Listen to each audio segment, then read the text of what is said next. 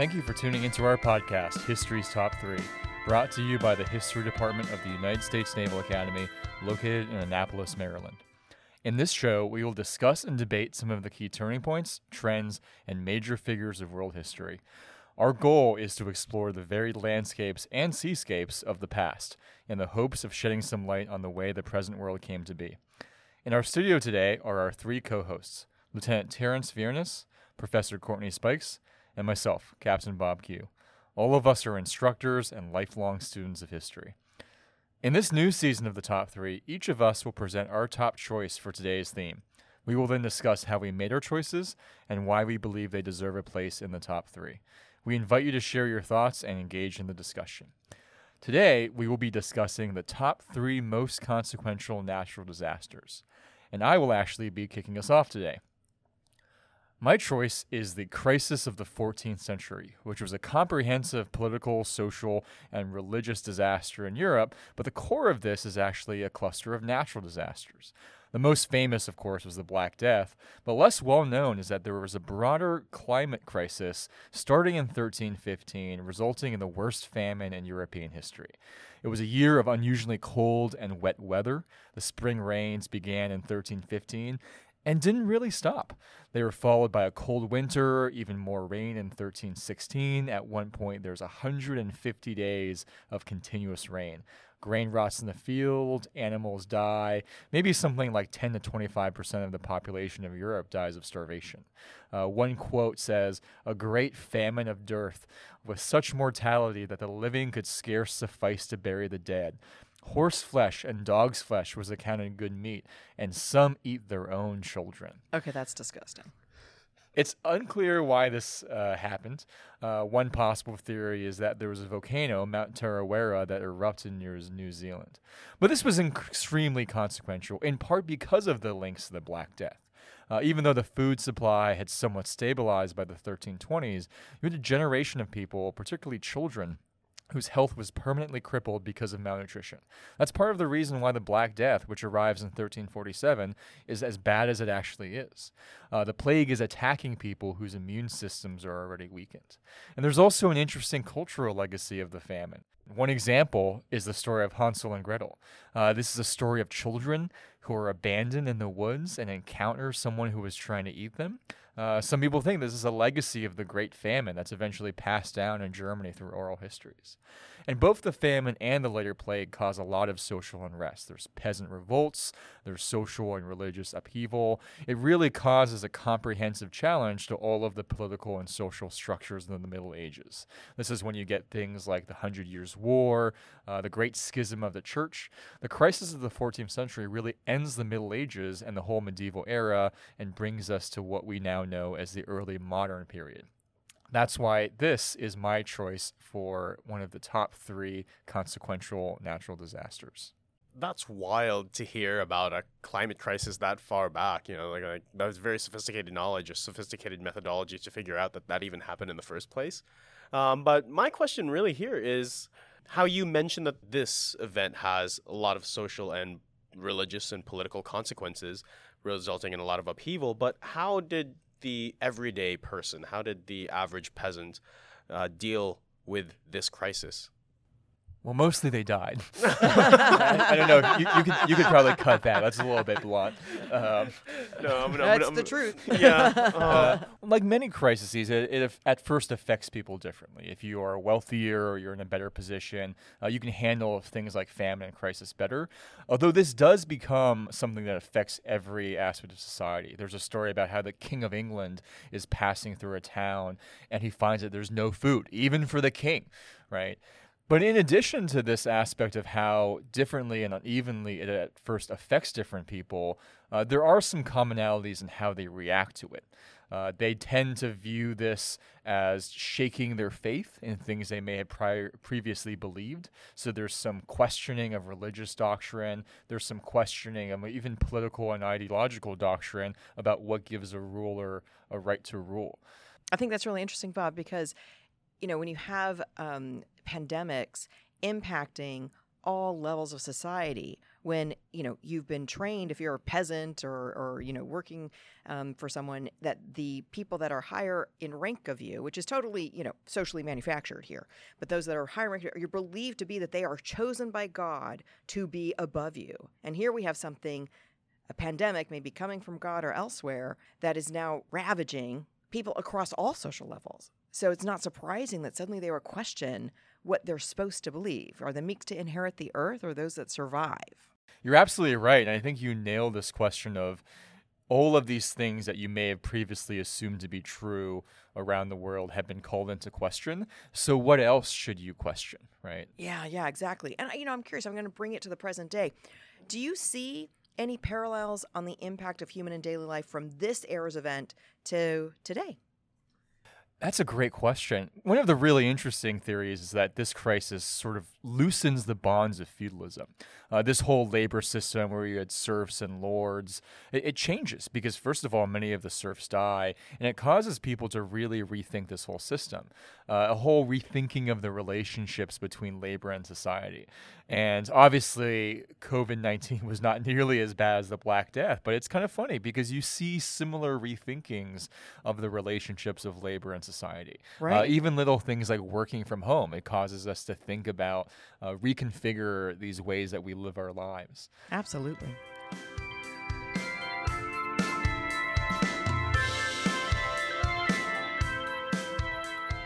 Courtney, I actually think your choice is also very interesting. Would you like to go next? Absolutely. Absolutely. Okay, so hey guys, I've got a little bit of a brain teaser for you and our listeners.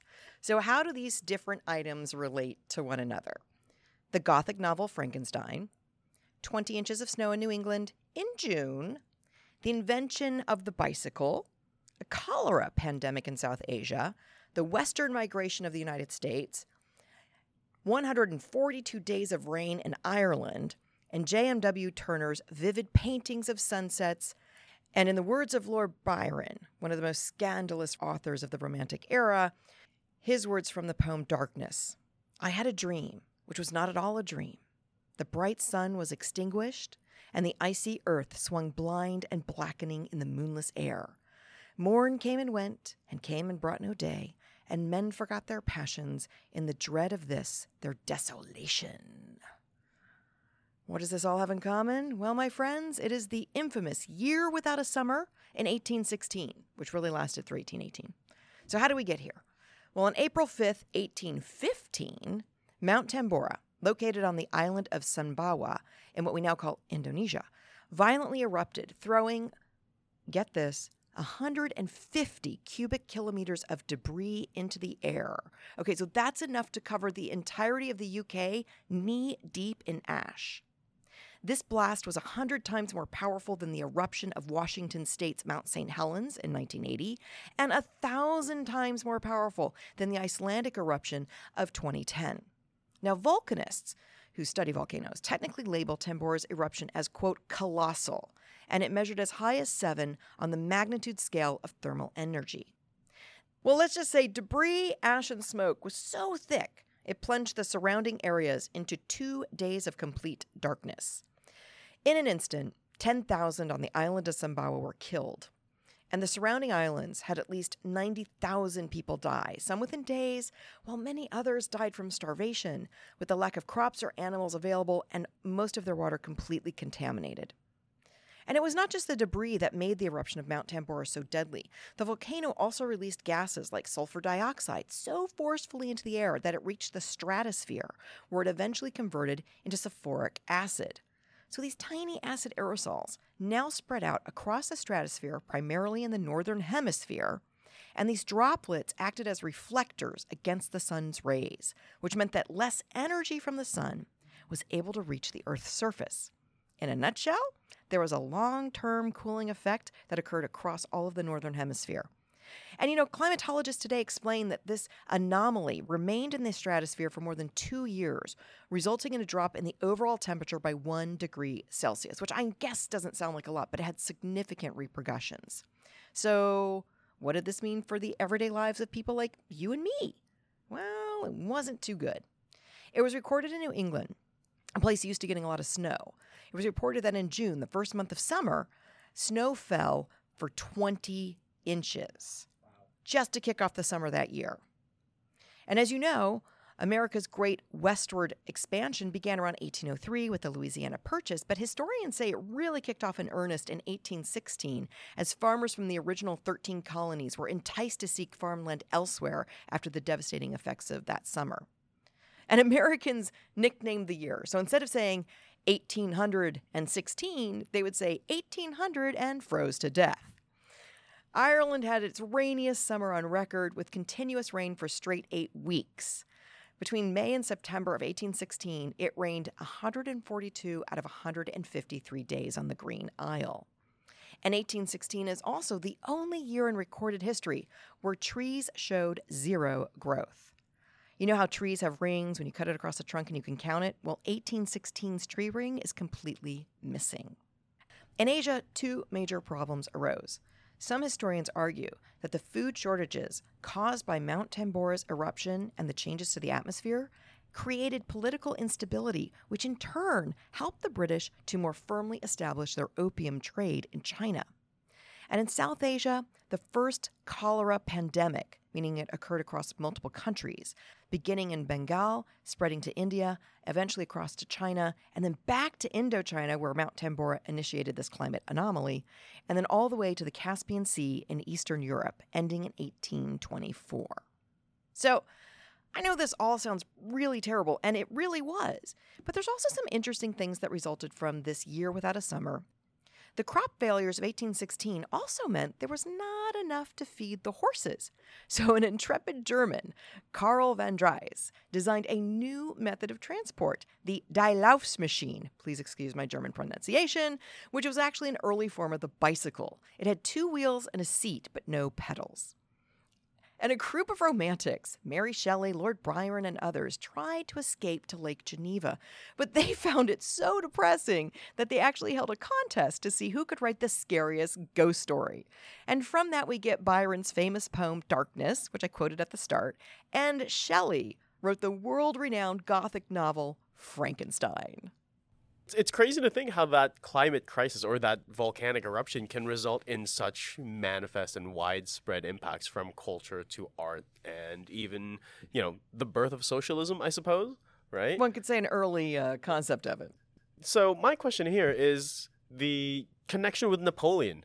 We're mm. coming off of the Napoleonic War, especially in 1815 when he's finally exiled to St. Helena for good, right? And the Europeans are trying to pick up the pieces of the mess he left behind. So as they're doing that, and this uh, volcanic eruption happens, how are they balancing this? How are they dealing with the ramifications of this crisis? Great question, Terence. Great question. So, as you said, Europe was coming off of 25 years of war and revolution, initiated by the French Revolution in 1789 and the European Wars in 1793. These are going to end finally once and for all at the Battle of Waterloo in June of 1815. And Napoleon, as you rightly said, is exiled finally to St. Helena, and he's not coming back. But unemployment was actually at an all time high as a result of these wars, and governments were struggling to transition from war manufacturing back to international trade. And the political tensions between the new revolutionary ideas that Napoleon had tried to spread and the traditional conservative politicians seeking a return to the old order would remain in you know, contest, remain in conflict for years to come. I mean, you've got Metternich trying to do the Congress in Vienna, but that's going to fail because all the members have different ideas of how they want to move forward in the world. Ironically, the harvest of 1815 actually had been pretty good, but the climate change resulting from Mount Tambora across the northern hemisphere had really decreased the length of the growing season for 1816 and and the frost and snow that summer just ravaged the crops that had survived. So, you know, governments were struggling to figure out how do I just feed our population? I mean, it was a really hard time for them.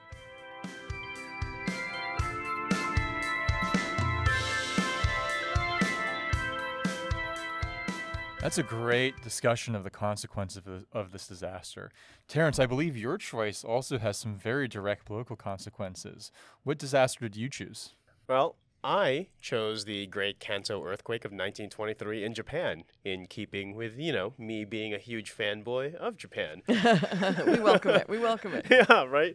And in order to understand why this is so consequential, it's important to lay down why or what Japan was like prior to the earthquake. And Japan is coming off of this massive boom period that they experienced during World War One. And, you know, the retraction in the economy resulted in a little bit of instability in their markets and problems, domestic problems at home. Also, on top of that, despite the you know market instability, the Taisho democracy, the the political environment in Japan was actually taking a very liberal turn, as in they're westernizing even more so. They are embracing the model that the United States is following plurality and ex- uh, freedom of expression, things of that nature. And so Japan in the early 1920s is starting to look like some of the m- more metropolitan areas of the United States or even Europe. This spirit of liberalization was spreading across the country. There were popular campaigns to expand voting rights to all eligible men and women, uh, in addition to promoting workers' rights. And art and literature reflected the avant garde trends seen in Europe. So Japan's future was looking pretty bright. But on September 1st, 1923 at 11:58 a.m., so 2 minutes before noon, right as people are having lunch, Japan is hit by this magnitude 7.9 earthquake. Oh my goodness. For comparison, let's look at the the Fukushima earthquake that happened in very recent memory, and that was a 7.4 magnitude earthquake with its epicenter that's about 30 miles east of the closest Japanese coast. So it is an offshore earthquake, and it still, you know, caused a significant amount of damage. But this earthquake in 1923, 7.9 magnitude, its epicenter was 40 miles southwest of Tokyo on land. Wow. Right. And so you can only imagine how absolutely devastating this damage was. In Yokohama, one of the closest metropolises in Tokyo, uh, 90% of the homes are destroyed. Right. And an American writer at the time, Henry Kinney, the editor of the Trans Pacific magazine, wrote that Yokohama, this city of almost half a million souls, had become a vast plain of fire, devouring sheets of flame which played and flickered. Here and there, a remnant of a building, a few shattered walls, stood up like rocks above the expanse of flame, unrecognizable. The city was gone. In Tokyo, 60% of the population is now rendered homeless, and Tokyo is the site of what has become known as the Dragon Twister of Honjo. Dragon Twister? Yeah, it sounds super cool, right? But it, but it's it's really not. It's actually really awful, because this is a fire tornado, a fire tornado that ripped through the Honjo district. The Dragon Twister of Honjo was formed by this firestorm in the ground, rapidly heating up the air above it, causing that to pull in even more of the surrounding air, and so you now have these hurricane force winds. This Dragon Twister is estimated to have been 650 feet tall, almost 1,000 feet wide, and had a spinning velocity of 125 miles per hour. And so this claimed 40,000 lives in less than 15 minutes from the resulting Wow. firestorm. 40,000. Yes. It's insane. The numbers are, are wild. And a lot of the survivor accounts from the time read like narratives from a post apocalyptic movie. Think of any Hollywood production, really. That's quite literally what they were seeing. And some Japanese saw this as divine punishment for their sinful ways, for leaving behind their traditions in favor of Western culture. Among these were extreme and racially motivated violence against Koreans living in the metropolises. You know, recall that Korea was absorbed into the Japanese Empire in 1910 and that some migration into Japan's main cities uh, has been happening ever since. So, about 6,000 Koreans were made into scapegoats and murdered by these marauding bands of vengeful and frustrated Japanese called uh, Jikeidan. Right? These people were motivated by anger, uh, of course, what had just happened, but also because of widespread rumors that Korean subversives were looking to overthrow the government and were soon ready to act. Right? But none of that, of course, panned out. Despite these terrible stories, there's some feel good narratives to come out of this. There's the story of the mayor of Meguro, Soda Tetsuo. He refused demands from local Jikeidan to turn over a handful of Korean domestics, about six of them, who worked for him. The ensuing standoff resulted in him promising to give up his life if any one of the Koreans in his care were found to be responsible for the fires that destroyed Tokyo. Once this immediate crisis was resolved, Tetsuo began finding more people to protect and save, eventually housing nearly a thousand Koreans in a horse track stadium converted into a makeshift refugee camp. Their survival was guaranteed by Tetsuo's belief in their innocence, and I think that's really inspiring. This really has the long term consequence of having a very expensive reconstruction period. And it's these costs that partially contribute to Japan's financial vulnerability and instability as soon as the Great Depression hit. Right? They were already having a bit of instability in the 20s. This made it worse. And so when the Depression kicks in after the stock market crash of 1929, everything falls apart right? And because everything did end up falling apart, Japan slides that much more easily towards extreme nationalism and militarism and sets us up for World War II. Terrence, this is such an interesting period in Japanese history. It's a country that really seems caught between the past and the future, uh, and traditional Japanese culture and the West. And in some ways, this is the same tension to the extent that modernization equals westernization. How does this tension impact the rebuilding and the recovery from the disaster? As far as rebuilding goes, a lot of the documents I was able to pull up for this reflects this idea that emergency response needs to be part of city design which I think is pretty cool. They do continue to build in both the modern way of concrete buildings and you know larger structures that can be supported by steel, but they also continue to build in the traditional Japanese method of wood and paper and uh, a lot of these traditional construction materials. But what's new in this new vision of Tokyo is a greater range of public parks or essentially places where people can take refuge from fires, from earthquakes, so things aren't falling on them, right? That becomes part of the city DNA of places like Tokyo and Yokohama. You can still see that today for sure. Uh, but uh, I think personally, the, the the greatest achievement here is just the the country still willing to preserve and maintain these old structures throughout the cities, like shrines especially. Right? If you walk through Tokyo and Yokohama today, you will still see these big uh, these shrines, big and small, littered throughout, and they've just built around them. That's amazing, Terrence. And uh, you know, it's so interesting to see how urban planning shifted as a result of this. And your shrine uh, comment leads me to my question. I'm curious how the victims of this event, because there were so many different types of events happening at the same time, from you know the fire dragon to the earthquake, etc. How are the victims of this event remembered or honored in Japan today? Specifically for the victims of the fire dragon there is a shrine dedicated to them and you know the remains that could be collected for the 40,000 victims right? They're housed in this one big shrine in Tokyo which I unfortunately haven't had the opportunity to see but if I get a chance to go back to Japan this is definitely on the to go list. Pretty high on it I'm glad to hear that they're um, still remembered and honored. And you know, this seems like such a significant event that you described so well in terms of the political shift from liberal to conservative. And I just wondered if it's widely featured in the Japanese narrative of their rise in the 20th century. So, to that, I would say that this event is seen more as a transformative event, maybe not something that is um, a direct link direct cause to their slide into militarism, but it is one of those bricks along that path that led them there, right? But it is also something that's commemorated annually. It is seen as kind of a national safety day. But it's something that doesn't gain an awful lot of attention in Western circles. It's not something discussed in our history classes, uh, for example, because I don't think it's something that directly impacts us per se. It is something that is burned into the psyche of Japan, especially this uh, modern 20th century Japan, but not so much the modern 20th century America. Good point.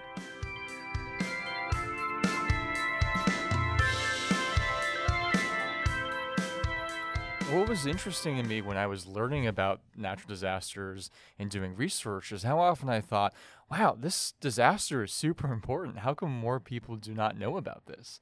Do you all think we have a blind spot about natural disasters when it comes to history? I think I think we might. I mean, I think historians traditionally focus on the notion of agency and this narrative of overcoming the disaster. Even if we took the historians out of the picture, I think audiences or the general public themselves have an, a bias towards agency, a bias towards what people do right? Because yeah, sure, uh, an absolutely massive, devastating earthquake could have happened in the period of the dinosaurs, but so what? There was nobody there, right? There was nobody there to to write Poor it down. T-Rex. Yeah, or, or live through it, or make a documentary about it, or things of that nature. But when it comes to things like the the fire tornado, or sorry, the, the fire dragon, or when it comes to the year without a summer, there's a lot of people that are impacted by this, and they make art, they make shrines, they write stuff down right? And so people are drawn to that. Mm-hmm. Yeah, you're right, because history really is a story of human agency. And where agency comes in is how we respond to the natural disasters. So, you know, there's this whole question of uh, agency being how we respond to the disasters. So, what does it mean for a disaster to be consequential?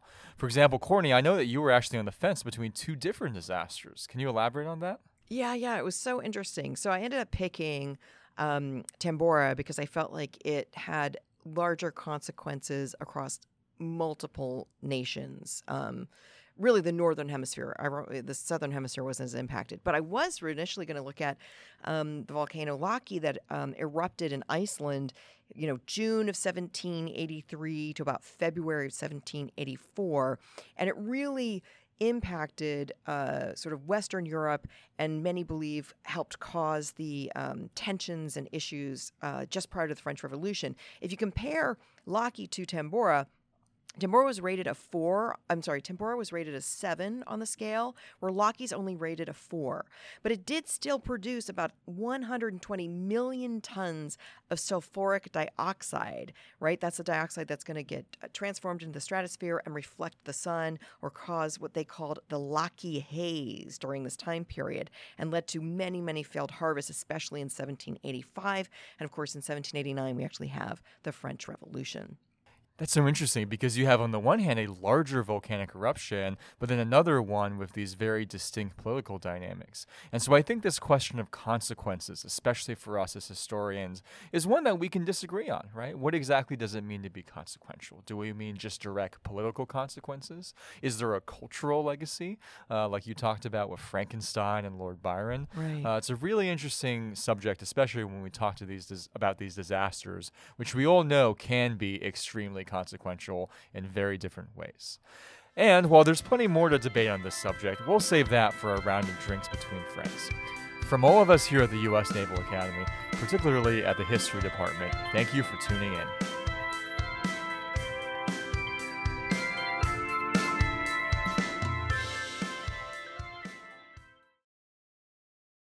This has been a production of the History Department at the U.S. Naval Academy, located in Annapolis, Maryland. If you enjoy our programs, please let us know as we'd love to hear your thoughts. You can reach us on Twitter and Instagram at USNA History, and our email is historyproductions-group at usna.edu. For more information about the History Department at the Naval Academy, please visit usna.edu/history.